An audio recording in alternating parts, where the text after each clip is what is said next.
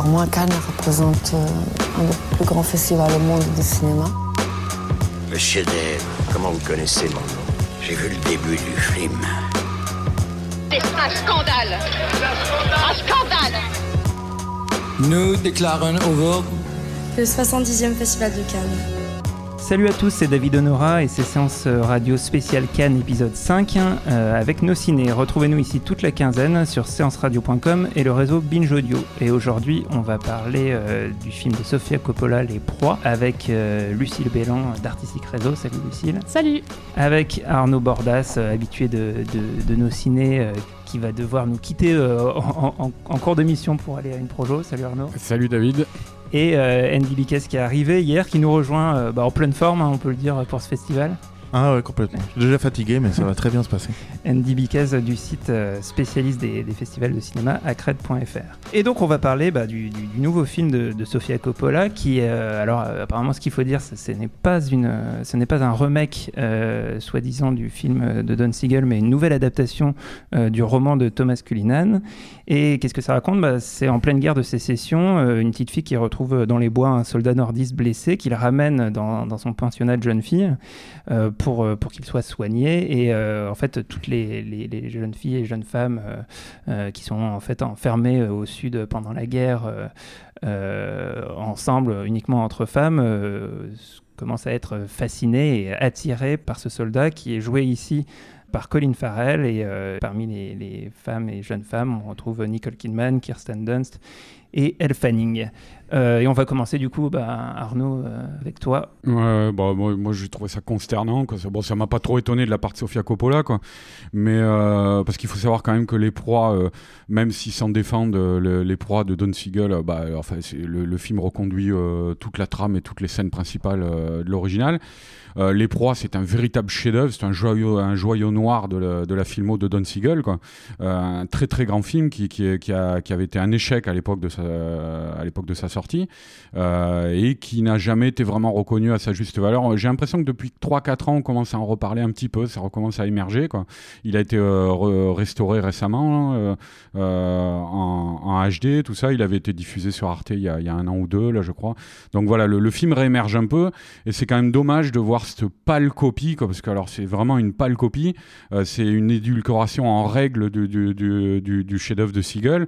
Il y a, c'est-à-dire on reconduit euh, toute la trame et les scènes, ce que je disais, mais euh, on vire tous les éléments les plus dérangeants et les plus subversifs.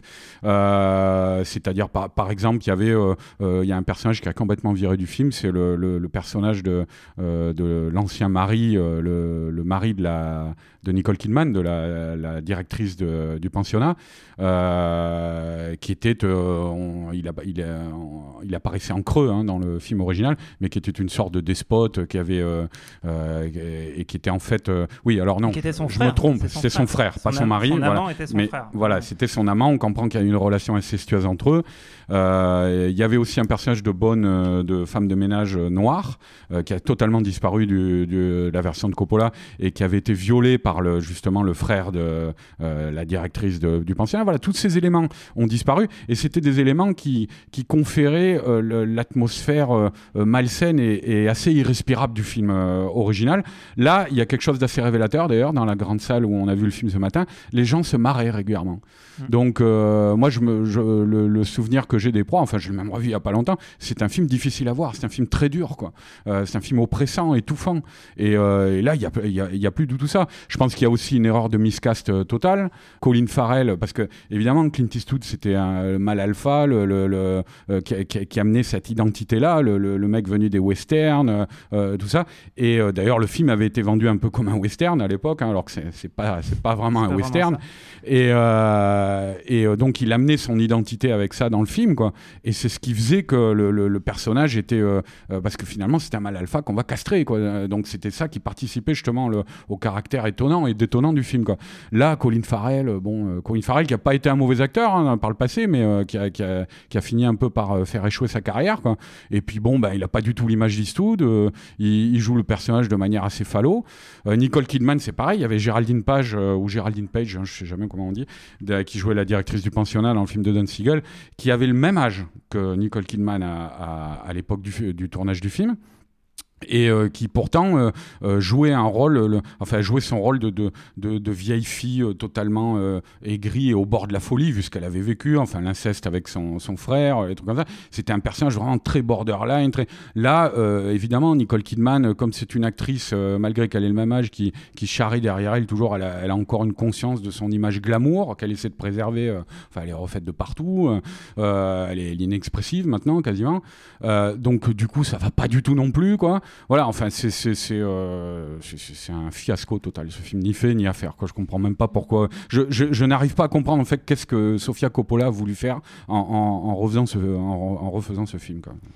D'accord, bon bah merci Arnaud. Une- Maintenant, je vais vous laisser ouais, parce que j'ai une, une projo du, du film argentin Le Sommet euh, de Santiago Mitre, un thriller politique qui a l'air euh, qui a l'air pas mal avec euh, le grand acteur argentin Ricardo Darín. Donc peut-être on en reparlera dans, dans un futur nos ciné. Bon, bah, bon, bon film. Alors, du coup, on va, on va enchaîner. Au revoir. salut. Salut Arnaud. Euh, bah, Peut-être avec Andy, euh, qui, toi, tu as, la la particularité d'avoir un regard neuf puisque tu n'as pas vu euh, le film de Don Siegel. Du coup, qu'est-ce que tu en as pensé? Comment tu as reçu le film? Voilà. Moi, du coup, ouais, c'est vrai que je suis un marginal, un peu honteux. J'ai- pas vu le Don Siegel. Donc, du coup, ouais, un peu honteux de pas avoir vu le film de Don Siegel, qui est, qui est culte, et d'avoir vu tous les films de Sofia Coppola, alors que je suis même pas très fan. Donc, c'est. Et, Et en même temps, tu vas, tu vas être, à mon avis, dans la position de quand même nombreux spectateurs qui, qui verront ce film, qui n'ont enfin, qui en ont pas Non, forcément peut-être. C'est vrai- vrai que je dis que c'est un peu une lacune. euh, fait- à Cannes, à Cannes, mais dans mais, euh, mais sinon, voilà, plein de gens n'ont pas vu effectivement euh, les points euh, de Don. Mais euh, donc ouais, donc euh, je vais plutôt l'aborder avec le, le prisme euh. Mm. Et euh, de ce point de vue-là, euh, donc même si moi je suis, je suis, je suis pas très fan, c'est vrai qu'on peut retrouver des, des motifs euh, qui sont qui sont plutôt intéressants. C'est vrai que il y a cette idée de de, l'isolement de la communauté. C'est vrai que le film, je pense, va être approché de Virgin Suicide, ce qui était son son premier sur, euh, je crois, cinq sœurs euh, qui étaient euh, enfermées en quelque sorte par leurs parents, en tout cas, qui qui donc allaient se suicider finalement les unes après les autres. À cause d'une difficulté de vivre dans cette, euh, ce climat très puritain. Il y avait le même Euh, côté euh, robe vaporeuse, pub cacharel. euh, c'est vrai que ça, c'est le. Et ouais, c'est ça. C'est le gros truc qu'on retrouve entre les deux Ouais. films. Après, le reste. et, même façon qu'on retrouve un peu de, enfin le, le- le- les, les costumes et les, les, les- bijoux ont une importance dans tous ces films de toute façon, enfin que ce soit dans Marie-Antoinette, soit dans The Bling Ring bien sûr où c'est une question de se positionner au, au niveau supérieur dans la hiérarchie. Euh, de, de, de l'être humain du point de vue des personnages donc on retrouve on retrouve tout ça de toute façon dans- donc euh, là aussi dans le film ça, ça a son importance hein, avec le la scène du collier cassé quand à un moment Colin Farrell euh, va un petit peu se, se rebeller contre, contre, contre les jeunes femmes. Euh, et donc, ouais, de ce point de vue-là, c'est vrai que c'est intéressant de faire des liens, surtout peut-être avec Virgin Suicides, où effectivement c'est une toute autre approche de cet isolement. Il y a quand même, quand, quand les personnages euh, arrivent, à part la scène ouverture, le maximum pour, euh, pour ces femmes pour sortir euh, de leur maison, c'est la grille euh, du domaine. Et cette grille avec ses pics, je pense qu'on est, on est obligé, si on a vu et si on aime Virgin Suicide, ce qui est le seul film que moi j'aime vraiment d'elle, euh, on est obligé de repenser à ces, à ces pics qui ont une importance considérable dans le film, puisque Mm. c'est euh, c'est euh, c'est comme ça que se suicide la, la je crois que c'est la cadette euh, dans le film. Donc il y a des, on retrouve des choses, mais on retrouve des éléments. Je trouve ça intéressant, mais on retrouve aussi sans trop juger, en tout cas, cette question que je me pose moi à peu près à chaque film et que tout le monde se pose. Au final, euh, ça va devenir euh, ce qui fait euh, peut-être le, sel de son cinéma, mais qui est le, le, le à quoi bon, le, tout, le, tout ça pour ça, le, le côté un peu, voilà, se demander quel est le lien, ou est-ce qu'il y a une, vraiment une frontière peut-être assez mince entre la, la vacuité et... euh, est-ce que c'est de la vacuité Est-ce que c'est euh, est-ce que c'est une forme de rétention? Voilà, qu'est-ce, qu'elle, pourquoi est-ce qu'à chaque fois elle raconte des histoires si minimalistes d'une manière ou d'une autre quoi? Surtout, surtout, ce qui est particulier, c'est que je dirais que avec, euh, avec un autre film qui est Picnic à Hanging Rock, de, ah, le, nom du réalisateur, Peter Weir, euh, c'est à mon avis deux films, euh, donc ce- celui de Don Siegel, le- Les Proies et euh, Picnic à Hanging Rock, deux films un peu matriciels de, de Coppola qu'elle s'est réapproprié et qui, effectivement elle a elle a quand même pas mal édulcoré dans, dans son cinéma, et je trouve ça presque euh, c'est presque montrer son jeu que de refaire un, pseudo remake euh, des, des proies en fait en, en, avouant euh, là où elle a tiré une partie de son inspiration. Lucille, toi, qu'est-ce que tu as qu'est-ce que as pensé du film? Bah En fait, moi, j'ai pas trouvé ça déplaisant à regarder parce que parce que. Alors toi, par contre, je, précise, tu, tu, as vu les proies et tu aimes pas du tout. Alors, en termes de, je juge pas en termes de cinéma, mais en tant que femme et en tant que, en fait, quand on le regarde avec un regard de 2017, c'est un film qui est assez insoutenable en effet. Qui même, je pense, euh, était insoutenable à l'époque. Enfin, c'est un film difficile. Aujourd'hui, c'est vrai que on est dans, c'est même plus de l'irrévérence. On dépasse, le film dépasse toutes les limites. Euh, après. Après, il avait, il avait ce jeu qu'il y avait entre savoir qui était la proie euh, de l'homme ou, de la, ou des femmes et la façon dont ça se retournait était assez passionnante. Je trouve que Clint Eastwood, dans son jeu et dans ce qu'il représentait et dans la virilité qu'il représentait, avait pas une. Euh, c'était pas extrêmement subtil ce qu'il apportait à ça. Il était plutôt euh, monolithique et plutôt. Euh, c'était plutôt sa représentation qui était importante. Colin Farrell, l'intérêt de ce personnage, enfin de, de ce choix d'acteur, c'est que du coup, il est beaucoup plus humanisé et beaucoup plus. c'est un vrai pleutre en fait. Euh, c'est un personnage qui, dont l'objectif, le seul objectif, et ça va le pousser tout le film, c'est de ne pas retourner à la guerre, ce qui n'est pas tout à fait aussi clair dans le film de Siegel. Euh, ça l'est puisque la guerre c'est horrible et que le mec euh, il essaye par tous les moyens de. Enfin, quand il s'exprime, quand il dit des phrases, il a, on, sent qu'il a quand même essayé de, récupérer le maximum de cette situation. Mais Colin Farrell, il y a vraiment un truc de, de lâcheté assez, assez intéressante. Et ça, j'ai trouvé que c'était un ajout assez, assez chouette. Après, moi, tout ce qui a été enlevé, tout ce qui a été expurgé, euh, j'ai trouvé ça assez honteux et, euh, et c'est un vrai signe des temps pour le coup. Parce que oui, on a enlevé le seul personnage d'esclave, parce qu'on n'assume pas du tout euh, les potentiels critiques ou le potentiel traitement de ce personnage. elle a enlevé effectivement l'inceste, elle a enlevé tout ce qui était lié plus ou moins près à la pédophilie. Elle a enlevé. Euh, Il faut, savoir que dans, la, dans, le, dans le film de Siegel, dans la toute première scène où il rencontre la, petite fille, euh, pour se la mettre dans la poche, entre guillemets, il l'embrasse. Elle a, et en fait, il l'embrasse après lui avoir demandé son âge et elle dit qu'elle a 12 ans. Et il l'embrasse direct. Euh, sachant qu'il a aussi enlevé, la, elle a aussi enlevé la majorité des scènes de sexe, puisqu'il y a des scènes de sexe beaucoup plus claires dans le film, et elle en a gardé une seule. je pense que c'était pas nécessaire d'enlever tout ça, et je vois pas l'intérêt de adoucir en fait. Ça apporte une forme de subtilité et en même temps, euh, finalement, ça perd complètement de sa force. Donc, euh, c'est pas déplaisant à regarder, hein, mais, mais du coup, on se demande un peu aussi pourquoi on, pourquoi on va là. Et... Là, euh, j'imagine sur la scène de sexe, moi je l'ai vu comme ça, c'était c'était un peu une sorte de petit twist, quoi, parce qu'il y a eu un premier baiser échangé avec ce personnage-là beaucoup plus tôt, et on peut supposer qu'il y a eu des rendez-vous nocturnes entre les deux, mais qui ont été complètement hors champ, quoi. Et du coup, à ce moment-là, quand ça arrive, c'est une surprise. Et même d'ailleurs, la manière dont c'est filmé, il y a une surprise sur, euh, puisqu'elles sont toutes avec leur même euh, robe euh, à volute blanche, sur, sur qui c'est exactement. Enfin... et d'ailleurs, ce, point-là en particulier me semble être un problème du film, c'est qu'il y, a une forme d'homogénéisation des, des, des, personnages féminins qui, dans la version de Don Siegel, sont très stylisés et très caractéristiques. Après, il y en a, ils sont certains sont stylisés, il y en a certains qu'on n'entend jamais parler dans le film. il y a deux élèves en l'occurrence qu'on voit jamais. C'est le cas à peu près dans les dans les deux films. J'ai trouvé que donc elle, avait fait l'effort de, il y a entre celles qui aiment la musique et tout, elle a quand même fait l'effort de créer un peu des persos quoi. En fait, en fait, il y a, il y a, il y a trois personnages euh, importants, enfin trois personnages féminins importants dans, dans, dans le film de Siegel. C'est la, la directrice, euh, le... En fait, il y, en a, y en a quatre, pardon. Il y a la directrice, la petite fille du début euh, qui, est, qui, est, qui, est, amoureuse instantanément et qui qui a euh, sa petite tortue. le, la, la, salope, entre guillemets, très, très sexuelle, très sexuée, qui là est rejouée par Elle Fanning, mais dans une version très, très, très, très, très, très, et il y a la religieuse vierge, entre guillemets, qui elle pense à travers la religion. Et en fait, tous ces personnages se, se, se rejoignent et, se mélangent un petit peu. Et du coup, on a, on a, on a, plus de mal à voir euh, qui, qui est qui. Et effectivement, on finit par les, par les, par les mélanger, ce qui, est, ce qui était aussi un peu le cas dans, dans Virgin Suicide, je trouve, entre les différentes sœurs. Bah en fait, oui, mais en plus, elles avaient un côté, elles se ressemblaient toutes, elles avaient les mêmes cheveux, les mêmes vêtements. Le mm. but de Virgin Suicide, c'était vraiment aussi de montrer qu'elles étaient des sortes de copies, photocopies du personnage de Lux, qui était interprété à l'époque par. Euh, Kirsten Dunst, Car- c'est ça par Kirsten Dunst. ouais. Euh, et, du coup, euh, oui, Ouais, euh, c'était volontaire. Suicide, Alors que là, c'était là, c'était beaucoup un- moins volontaire, je pense.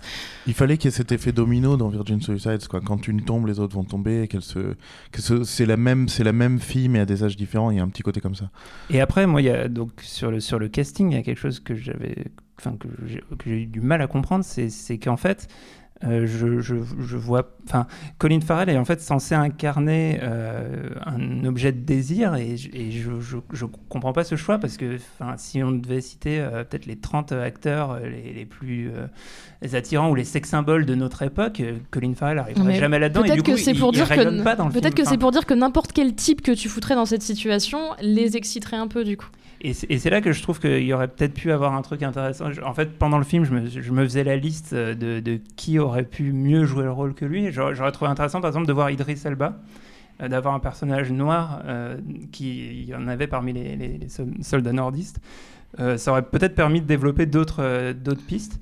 Et mais, en fait, enfin voilà, il n'y a, pas de, je, je vois pas de point euh, en fait de, de modernisation euh, du, du- du récit original. Et du coup, je, je, je, vra- je trouve vraiment pas ce qu'elle a voulu apporter ou chercher là. Bah, finalement, sa modernisation, c'est une régression, quoi.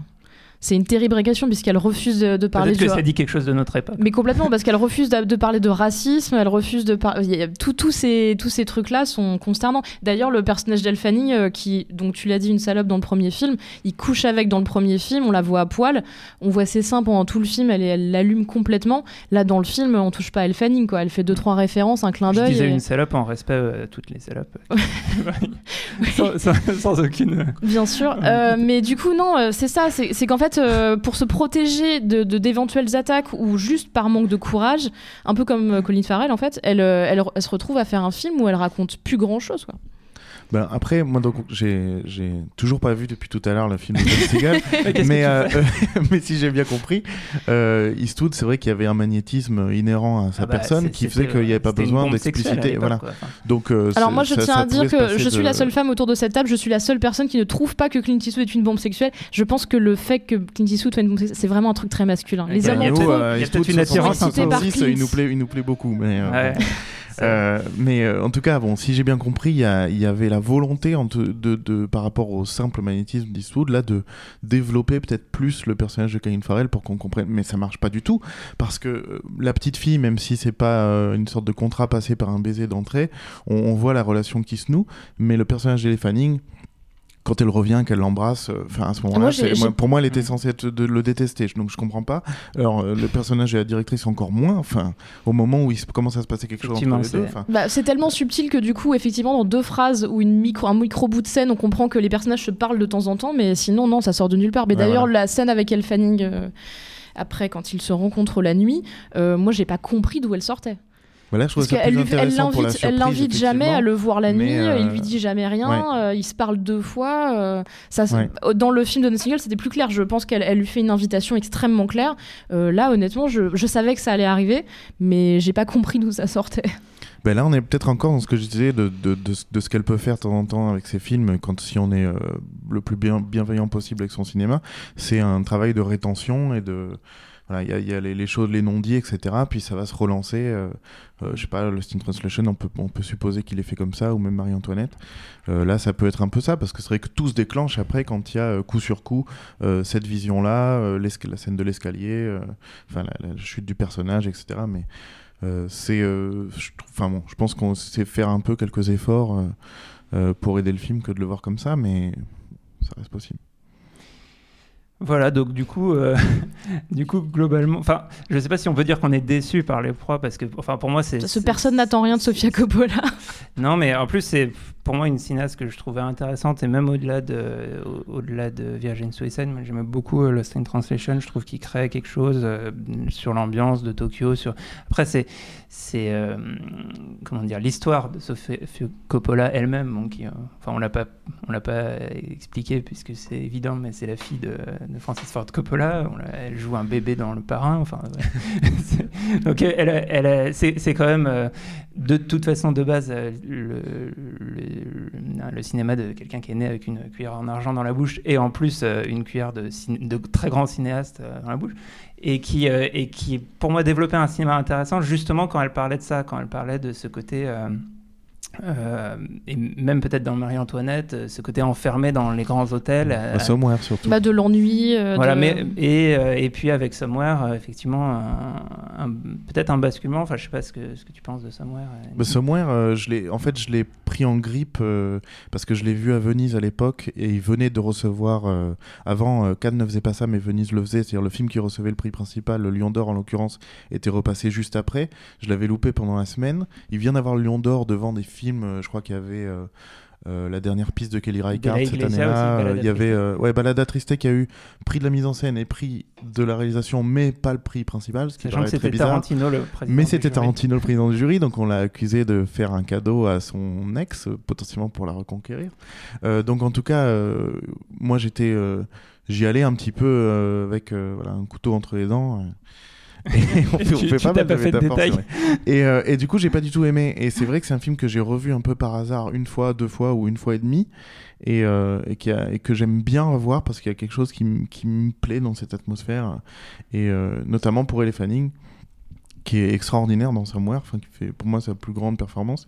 Et c'est aussi d'ailleurs, le, je pense, l'un des talents de Sofia Coppola, au moins on peut lui donner ça, c'est que elle a aussi révélé quand même, si c'est si pas elle qui les a filmés pour la première fois, euh, elle a quand même révélé Scarlett Johansson avec Lost in Translation, même si elle a fait Ghost World ou quoi, euh, révélé euh, Elle Fanning qui devient de plus en plus importante euh, avec, euh, avec Somewhere. Et Kirsten Dunst dans Virgin Suicide. Kirsten, Kirsten Dunst, Virgin Suicide, tout à fait. Et, euh, déjà et là peut-être... bonne dans euh, Jumanji. Je tiens et à- euh, à le voilà, bon, elles, voilà, elles sont pas nées avec cha- chacun de ces films, mais euh, je pense qu'elle elle sait aussi révéler des actrices. euh, et là, ça pourrait être, je crois que ça s'appelle Una Lawrence, peut-être, je sais pas, la petite, la petite à la tortue du film, Qui est super qui bien. était dans euh, The Grief of Others euh, de Patrick Wang, et qui était dans euh, un film aussi qui a créé la polémique aux États-Unis, mais qui est jamais sor- sorti chez nous parce qu'elle avait une relation euh, très forte avec un homme d'âge mur. euh, euh, voilà, je sais plus comment il s'appelle ce film. on- voilà, je vous invite à chercher cette info. Alors, je Et sais pas ce que vous googlez pour petite fille, homme mur, Vous allez tomber sur de drôles de sites. film. Mais film.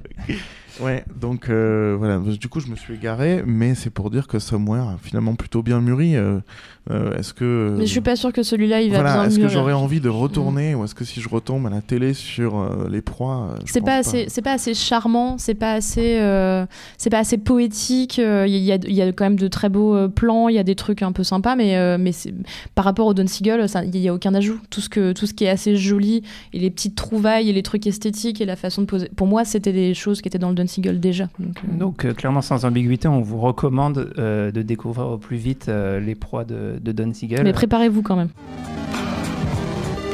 Et voilà, donc euh, du, du coup, euh, on a un peu fait le tour sur, euh, sur le film de Sofia Coppola. Est-ce que, est-ce que vous avez vu des choses par ailleurs dont vous voulez nous parler, Lucille Oui, moi j'ai fait la queue pendant super longtemps pour voir le film en séance de gala. C'était l'hommage pour André Téchiné. il présentait son dernier film, Nos années folles. Séance incroyable où il y avait Huppert, Béard, Deneuve, Binoche, toutes ces actrices. C'était un- une brochette incroyable. Et du coup, le film raconte l'histoire de, d'un, c'est une histoire vraie, un personnage pendant la Première Guerre mondiale qui euh, devient déserteur et qui, pour euh, avoir le droit de sortir dehors, se travestit en femme. Il prend goût et finit par faire des passes euh, au bois de Boulogne avant de faire du cabaret. Et c'est un personnage marié, donc il y a sa femme. C'est Pierre Deladonchamp qui incarne ce personnage et Céline Salette qui incarne sa femme. En soi, l'histoire est vachement intéressante. Il y a moyen de faire quelque chose. Malheureusement, c'est hyper cheap. Euh, c'est assez gênant en fait. C'est que les, les acteurs jouent pas mal, mais, euh, mais tout le reste, tout euh, la façon de filmer, les décors, les costumes, le truc, on, on est vraiment dans quelque chose qui est de l'ordre du, ouais, du malaise, de la tristesse. ça n'a pas la flamboyance que ça devrait avoir et, et ça n'a pas le cachet particulier. Du coup, malgré un sujet passionnant, il y a quand même de grosses fautes de goût. Et Grégoire le Prince Ringuet, qu'on Oh là, retrouve oh là en là. conte, qui chante en allemand, il a une scène hyper bizarre pendant une partouze. En fait ça enfin le, voilà vendu comme ça on dirait que c'est sexy euh, un peu étrange et tout. Et en fait ça n'a pas le moi je suis super déçue ça n'a vraiment pas le cachet de ce que ça aurait dû euh, apporter. Donc c'est malheureusement chez Téchiné dans les dernières années il a fait des grands films. Mais là on est plutôt sur un film sur deux qui est bon. Et donc du coup euh, le prochain sera probablement bon Et on, on peut dire deux mots sur le Kawase Euh, oui, qu'on a tous vu, euh, mais euh, Andy n'a pas grand-chose à dire. Moi, ça, moi, ça m'a bien plu. Ouais, alors c'est en, en compétition officielle de Naomi Kawase, euh, réalisatrice japonaise. Et du coup, euh, elle a fait des films super chiants euh, par le passé. Elle et, a fait des films super beaux par le passé. et des films super beaux. C'était Non, non, mais en fait, mieux avant Naomi Kawase. Non, mais je trouve que c'est c'est vraiment une grande réalisatrice. Et je trouve que pour là, pour ce film-là, euh, elle a réussi à, à mixer ses thèmes de d'habitude avec une vraie narration qui est agréable. Et du coup, c'est pas du tout un film chiant. Alors, c'est un film qui, s'intéresse euh, à quelque chose qu'on qu'on voit, enfin que j'avais jamais vu au cinéma, les, Ouais, personnes qui font les audio, intéressant. les audio descriptions pour euh, les, Mm. les malvoyants ou les, ou les aveugles. Euh, et, euh, et donc, on, on voit tout le travail euh, d'écriture et le choix des mots, le choix de jusqu'où il faut aller pour décrire une scène. Mais surtout en japonais, en plus, il doit y avoir Et, beaucoup de subtilité. ex- Exactement. Et du coup, il y a un film dans le film qui, pour moi, euh, euh, incarne un peu ce qu'est le cinéma d'habitude de Naomi Kawase. Kawase, que moi, j'aime pas trop. Et, elle, euh, et je trouve qu'il y a cette surcouche euh, qui est assez intéressante. Et, euh, et- et je trouve les deux acteurs principaux, notamment l'actrice, euh, vraiment excellents. Si, si le film dans le film était un film de Kawase, ce serait quand même vraiment son pire. euh, Enfin, c'est c'est une C'est une horreur parodie, ce film. C'est ma vision, c'est ma vision. Ouais, c'est- c'est c'est c'est embêtant parce que c'est vraiment n'importe quoi. Ce- le film est ridicule et c'est censé être un climax final où tout le monde pleure devant. euh, Mais qu'est-ce que c'est que ce truc euh, Enfin, avec des, des, des images de, de fondus enchaînés, de symboliques, de, de personnages qui montent de- des de montagnes vers le qui soleil. Des montagnes de, soleil et de, de, statues de sable qui s'écroulent en fondu C'est vrai, c'est enchaîné. Enfin, peut-être un des pires plans du film d'ailleurs, cette histoire Ouais, de, monde, de, de statue de sable. Après, moi j'ai trouvé que c'était un film super apaisé, solaire, euh, vraiment beau, délicat, euh, et, on l'a dit, et les gens l'ont dit en sortant de projection presse, c'est un film qui est palmable. Donc il faut quand même le souligner. Ouais, euh, j'ai pas vu grand chose, mais ça me, ça me, ça me ferait vraiment mal, euh, en tout cas. Ou sinon, si tout est pire que ça, enfin, je, je, je vais passer une très, rentres très mauvais moment. je, je rentre chez moi ce soir. Alors, Andy, euh, Andy, toi, tu avais d'autres choses dont tu voulais nous parler? Euh, pas vraiment. Non. J'ai pas vu encore grand En fait, tu viens un peu d'arriver. Je viens un peu d'arriver et j'ai pour l'instant vu. euh, Le, je pense que ce qui m'a le plus plu, il y a presque rien qui m'a plu de ce que j'ai vu ou de ce que j'ai vu un peu un peu avant, parce que des fois Oui, ça, ça euh, se passe comme ça. C'est le secret de Polichinelle et pas grand chose. Je suis pas non plus dans euh, les secrets des dieux. Mais euh, il y a un film, un court métrage à la semaine de la critique que j'ai vu qui s'appelle After School Knife Night Fight. Non, After School Knife Fight. Des combats au Euh, couteau après Des l'école. combats au couteau après l'école, en fait, mais il n'y a pas de combat au couteau en fait, c'est parce qu'ils ont un groupe de rock qui s'appelle Knife Fight et ils se retrouvent après l'école pour jouer. Et euh, voilà, c'est un film de, de Jonathan KPI, Vinel et français. Caroline Poggi, voilà, qui font des courts métrages, qui préparent leur premier long en ce moment même et qui ont fait des, qui avaient eu l'Ours d'or à Berlin pour euh, tant qu'il euh, restera des fusils à pompe ou un truc comme ça, ça s'appelait déjà le, rien que le titre. euh, toujours des armes, mais c'était- pour les c'était- autres. C'était gagné. Ouais, ouais, ils sont très bons. Euh, ils ont fait Martin Pleur récemment, qui était un, tr- un très beau film en, en Michinima, je crois que c'est ça le, le- le terme, quand on utilise des, des images vidéo de, des images de jeux vidéo pour les tout, tout détourner en narration de cinéma. D'accord. Ils font des, ils font des films très, très forts, très, euh, visuellement très forts et très beaux, très émouvants. C'est des vrais films d'amour. Et celui-là, c'est un film sur l'amitié et l'amour d'un groupe de, de jeunes euh, euh, de la vingtaine euh, qui, euh, qui, se, voilà, qui se réunissent après l'école pour euh, faire de la musique et s'interroger sur, euh, sur euh, leur destin amoureux. voilà. Donc, ce que j'ai vu de plus fort, voilà, c'est un, un court métrage d'un quart d'heure à la semaine. Donc, bon, j'espère voir d'autres choses. Non, mais Cannes, c'est aussi les courts-métrages. On Bien sûr, n'a ouais, pas ouais. assez parlé, mais euh, il y a quand même des kilos de courts-métrages à voir et il y a des compétitions de courts-métrages. Très bien, bah voilà, c'était Séance Radio spéciale Cannes avec Nos Ciné, une émission de Séance Radio, la web radio du cinéma en partenariat avec Binge Audio. On se retrouve très vite euh, pour euh, de prochains épisodes. Salut À Salut. bientôt!